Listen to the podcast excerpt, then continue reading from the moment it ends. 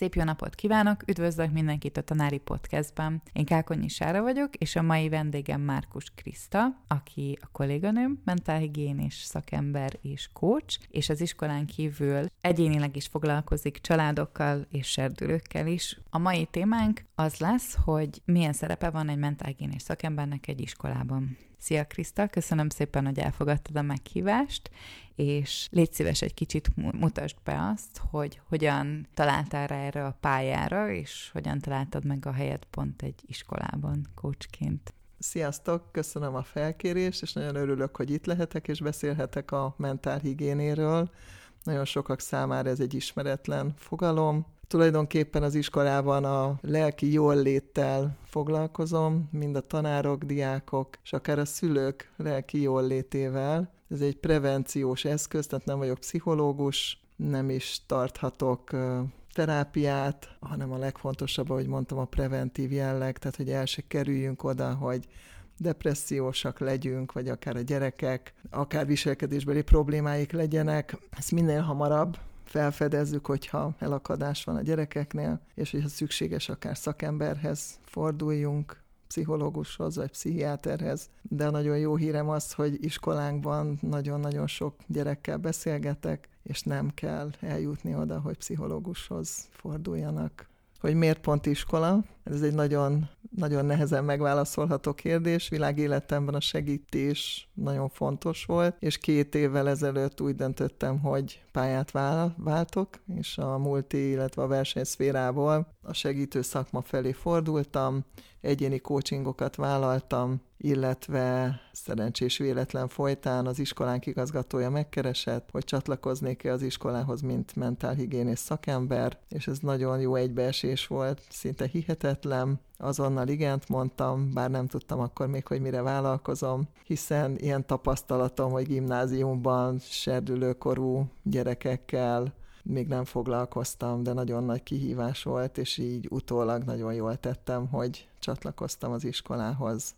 Kicsit mesélnél arról, hogy milyennek tényleg a mindennapi teendőid, meg milyen munkád van a mindennapokban, akár a gyerekekkel, akár, ahogy említetted, tanárokkal, szülőkkel is, mert szerintem ez a mentálhigiéné kicsit egy ilyen megfoghatatlan fogalom sok mindenki számára. Elsősorban a nyelvi előkészítőben önismereti órákat tartok a gyerekeknek hetente egyszer, illetve az osztályfőnökök megkeresésére tartunk csoportos foglalkozásokat egy-egy osztályban, akár abúzus témakörben, akár függőségekről éppen, ami előkerül, vagy az osztályfőnök jelzi számunkra, hogy mi lenne egy fontos téma.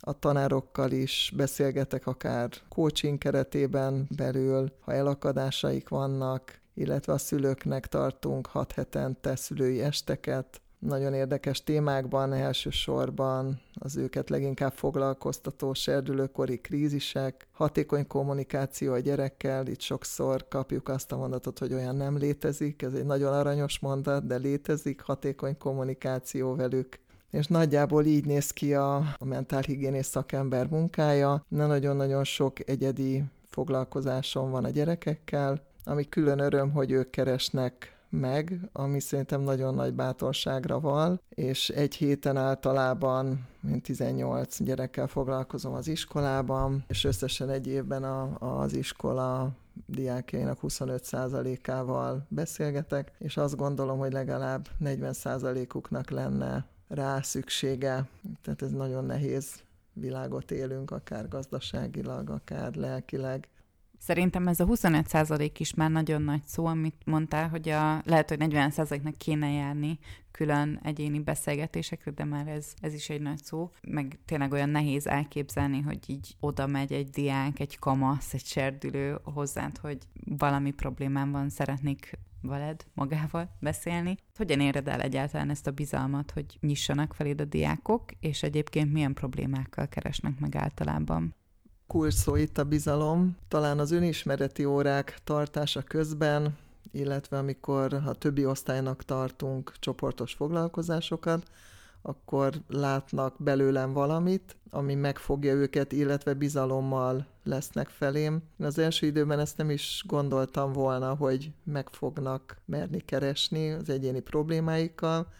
de ez nagyon aranyos volt, hogy az első gyerek megjelent a tanáriban, és azt mondta, hogy Kriszta néni, szeretnék önnel beszélni, és azt hittem, hogy a mögöttem lévő német tanára gondol, de rám gondolt, és kimentem hozzá, és el is mondta a problémáját, hogy szeretne hozzám gyakran járni, és ez egy nagyon felemelő érzés volt, hogy akár tudok segíteni, és amit te is mondtál, hogy, hogy a bizalom, tehát ezen múlik nagyon sok minden, és utána képzeld el, hogy szinte szájról szájra terjedtem, tehát teljesen vírus marketing, vagy gerilla marketing útján, hogy utána már jöttek gyerekek, hogy hallották, hogy ide járni nagyon jó,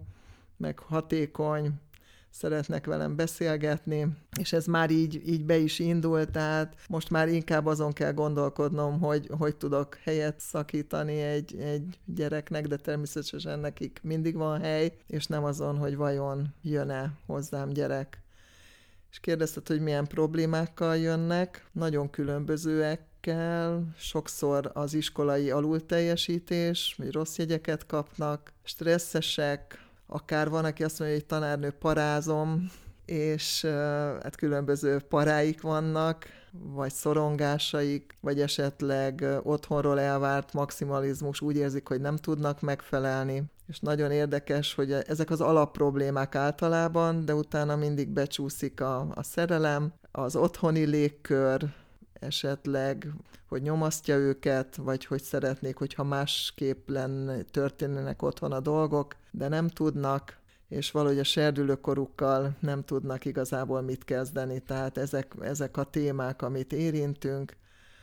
és egyébként a gyerekek hetente járnak hozzám, és ez is egy biztonságot ad számukra, mert például volt gyerek, aki mondta, hogy az általános iskolában ő elment a pszichológushoz, és egyszer volt rá egy órája, és utána mondta, hogy majd pár hónap múlva tud vele beszélgetni. Ez biztos, hogy nem megoldás egy gyerek számára, hanem ez a heti vagy két heti rendszerességben hiszek, és általában egy gyerek olyan 10-15 alkalommal jön hozzám, de van olyan gyerek, aki már másfél éve jár és nagyon jól haladunk. Van olyan, olyan gyerek, akinek fóbiáit sikerült leküzdenie, és úgyhogy nem kellett pszichológushoz menni.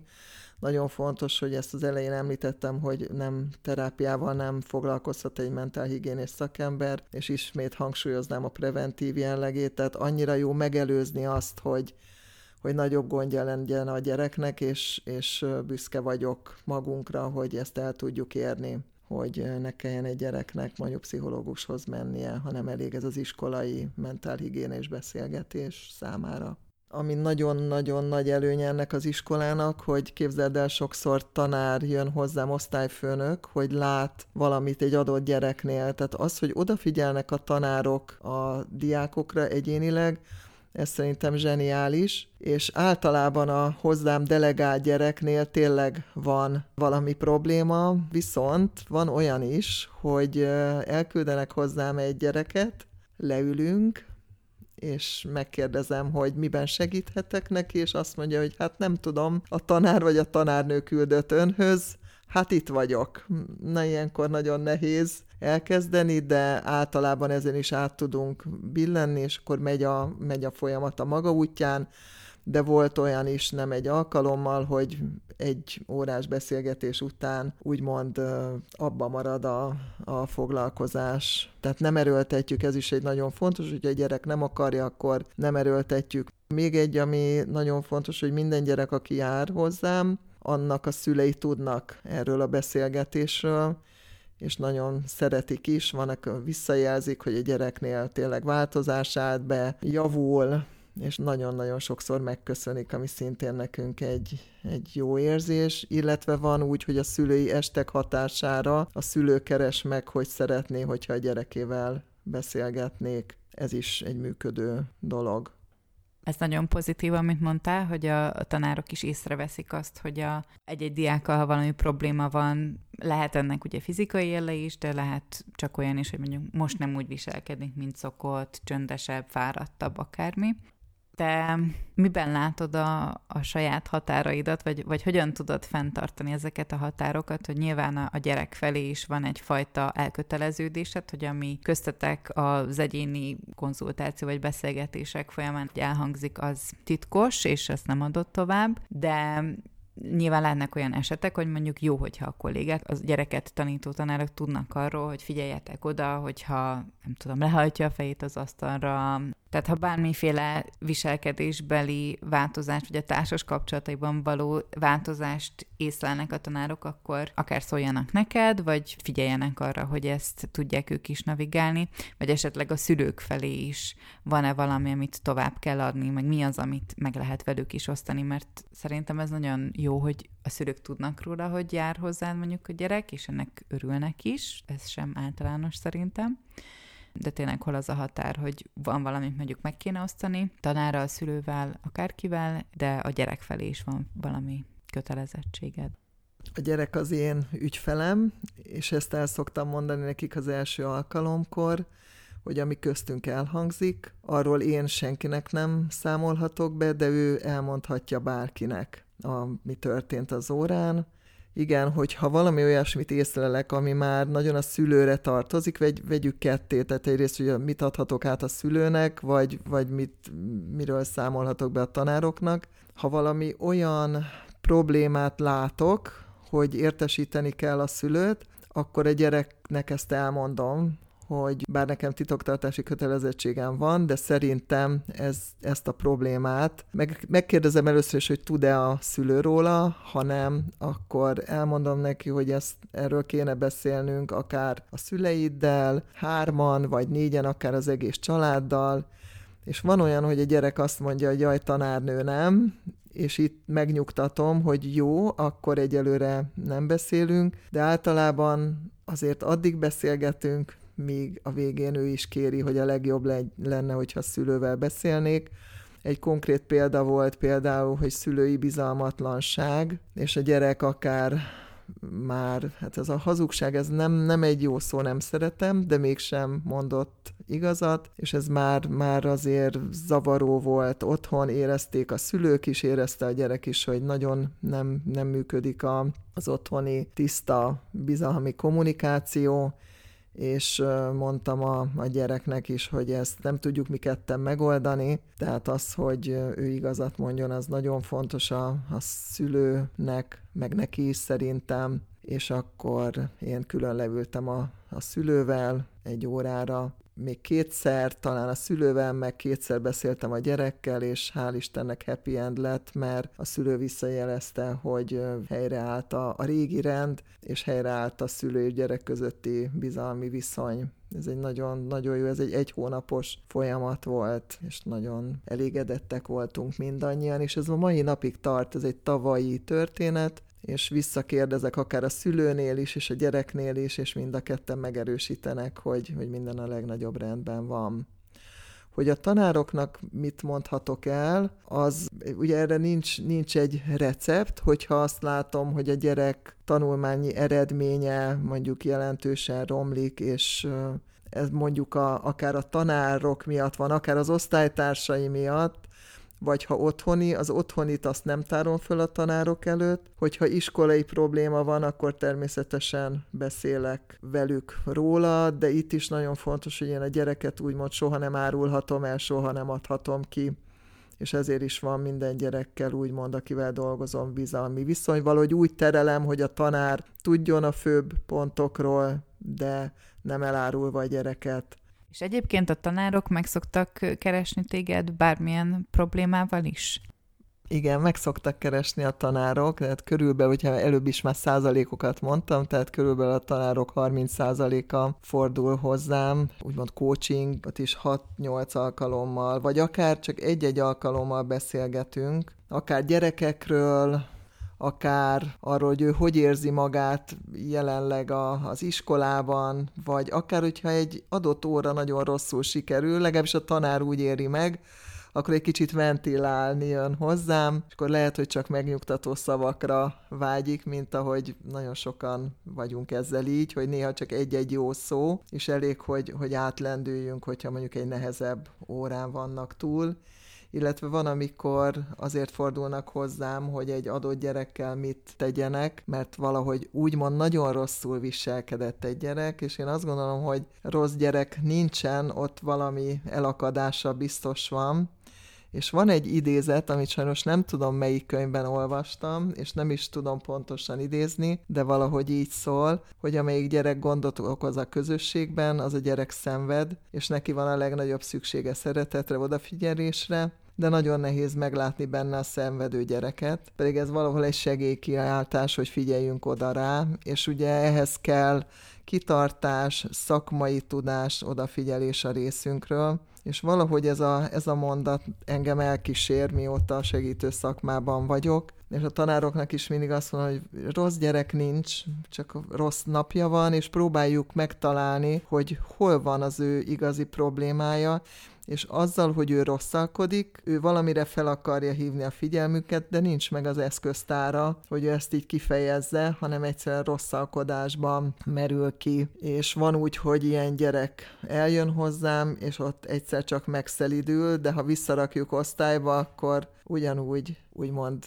visszaveszi a, a rossz gyerek státuszát. Ez egy nagyon érdekes jelenség. A, ugyanakkor a tanárok, visszatérve a, a tanárokra, hogy nem csak szakmai kérdésekben szoktak megkeresni, hanem akár aktuálisan, hogy a tanári pálya, mint olyan, ő most itt jól van-e, vagy el kéne menni esetleg bolti eladónak, de így félretéve a tréfát sok-sok személyes ügyel is megkeresnek, és tulajdonképpen az is, ahogy előbb említettem, egy ventiláció, egy meghallgatási igény, és nagyon jó, hogy van, aki meghallgassa őket, hiszen akkor ők is egy lelkileg egészségesebben tudnak visszamenni akár egy adott órára, vagy hogy tudják, hogy ott vagyok, néha azt mondják a tanárok, hogy már az jó, hogy én ott vagyok, felelhető vagyok, és bármikor jöhetnek hozzám, és ez egyébként ez így is van, és szerintem így is kéne legyen, hogy az iskolákban legyenek elérhető mentálhigiénés szakemberek, hogyha a pszichológusok ugye nagyon leterheltek, és nincs mindenre idejük, de, de szerintem mentálhigiénéseknek igenis szerepe kellene, hogy legyen a, az iskolák életében, mert ugye én a, a piaci szférából jöttem, és amit látok, azt a hajtást, amit a tanárok véghez visznek nap mint nap, van is egy ilyen mondat, hogy ők a, a színészek, egy társulat, és a, gyerekek a közönség, és bizony nagyon kritikus közönség, tehát minden pillanatban a tanárnak maximumot kell nyújtania ezt tapasztalom, és én ehhez nagyon szívesen adok mentális segítséget számukra. Ezután a sok ventilálás után rajtad kisegít, hogy téged kihallgat meg? Hát a tanárok,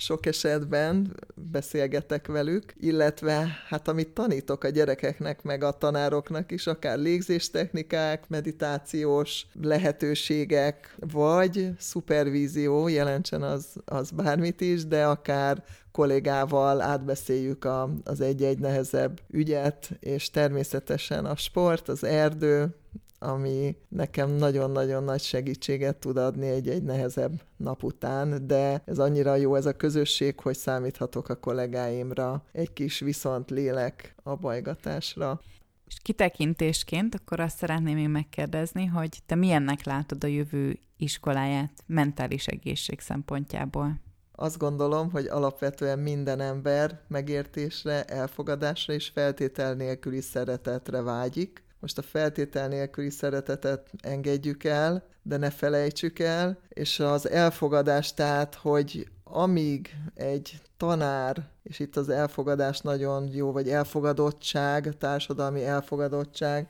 amíg egy tanár olyan bérért dolgozik, amiért jelenleg dolgoznak a tanárok, addig nagyon nehéz elfogadtatni magukat a társadalommal, és ugye mivel én megtapasztaltam a versenyszférában való létet és az ott megkeresett pénzt, illetve a tanáriban mentálhigiénésként megkeresett pénzt, ég és föld a kettő, és maga a munkavégzés nehézsége, stressze, odafigyelés, odaadás, az megmerem kockáztatni, hogy a tanáriban sokkal keményebb munka, mint a versenyszférában. És azt gondolom, hogy anyagi biztonság nélkül nincsen mentális egészség sem, de ezen túllépve most, ami még nagyon fontos a jövő iskolájának mentális egészsége szempontjából, a tanár-diák-szülő kapcsolatrendszerének harmonizációja, és hogy az iskolákban több legyen az olyan szakember, aki a, a gyerekek és a tanárok lelkével foglalkozik. Utolsó kérdésem, hogy erre a tanár-diák-szülő kapcsolat harmonizációjára kicsit kitérne, hogy pontosan hogyan is érted? Azt értem ez alatt, hogy a tanár és a szülő egy egységet képezzen nem a diák ellen, hanem a diákért. Például, amikor egy gyerek hazamegy és azt mondja, hogy igazságtalan volt a tanár és kaptam egy rossz jegyet, akkor a szülő ne álljon rögtön a tanár ellenében, és kezdje elő is szídni a tanárt együtt a gyerekkel, mert sajnos erre is láttam példát, mert ezzel a tanár hitelessége kérdőjeleződik meg, ami biztos, hogy a gyerek további iskolai előmenetelét nem, nem segíti. Mindenképpen ajánlott ilyen esetben megnézni a másik oldalt is, hogy vajon a gyerek miért kapott rossz jegyet. És ami talán a legfontosabb, hogy amit már többször mondtam az interjúban, hogy több segítő szakemberre van szerintem szükség az iskolákban azért, hogy a gyerekek jól tanuljanak, és a tanárok pedig jól taníthassanak. Nagyon jó látni azt, hogy a, a te segítő munkád hatására ez a jövőbeni iskola, amit most itt megfestettél, egyre közelebbivé válik, és reméljük, hogy más intézményekben is felismerik ennek a, a szükségességét és fontosságát. Úgyhogy köszönöm szépen, Kriszta, hogy ma a vendégem voltál, és beszélgettünk erről a, a fontos témáról, a mentális egészségről, és remélem, hogy másoknak is inspiráló volt ezt a beszélgetést hallgatni. Én köszönöm, hogy itt lehettem, és megoszthattam a gondolataimat. Köszönöm szépen, köszönjük szépen a figyelmet.